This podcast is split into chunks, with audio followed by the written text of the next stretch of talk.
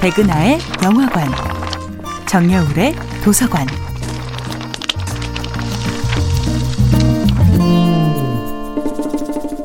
안녕하세요. 여러분들과 쉽고 재미있는 영화 이야기를 나누고 있는 배우 연구소 소장 백은하입니다. 이번 주에 만나보고 있는 영화는 정재은 감독, 배두나, 옥고은, 이호은 주연의 2001년도 영화 고양이를 부탁해입니다. 고양이를 부탁해는 다섯 친구들과 늘 함께하는 중요한 제6의 캐릭터가 존재하죠.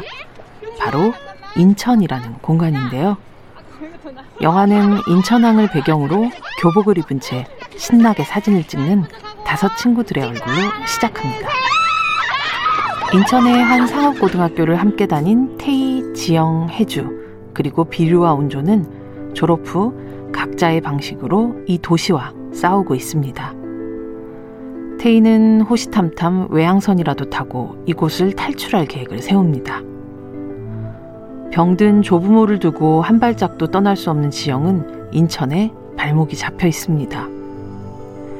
차이나타운에서 자란 비류와 온조는 중국인 할아버지 할머니가 있는 이곳에서 어떻게든 뿌리를 내리고 살아보려고 합니다. 그중 혜주는 고시원 정도의 작은 원룸이지만 인서울에 성공합니다. 그녀는 특별 시민이 된 기분을 이야기하며 내가 제일 싫었던 게 뭔지 알아? 퇴근하고 돌아올 때 전철 안에 진동하던 돼지갈비 냄새 라고 말합니다. 아예 도시와 멀리 떨어진 시골과 달리 인천은 가장 가까운 수도권이라서 만들어진 정서가 있습니다.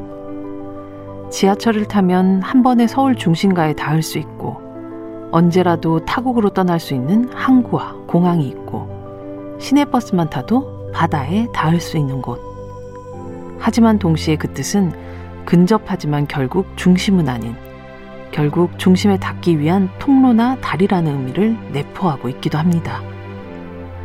그렇게 인천이라는 공간은 단순히 로케이션에 머무르지 않고 이 영화의 주인공들이 통과해야 하는 청춘이라는 시기에 대한 메타포가 됩니다. 고양이를 부탁해에는 많은 영화와 드라마에서 청춘을 담아내던 파스텔 컬러의 세트장이나 폭력이 난무하는 거친 교실과 거리가 없습니다. 대신 위악적인 좌절도 과장된 희망도 남기지 않는 한 도시의 생활 속을 묵묵히 걸어가는 다섯 청춘의 맑은 얼굴을 만날 수 있는 영화입니다.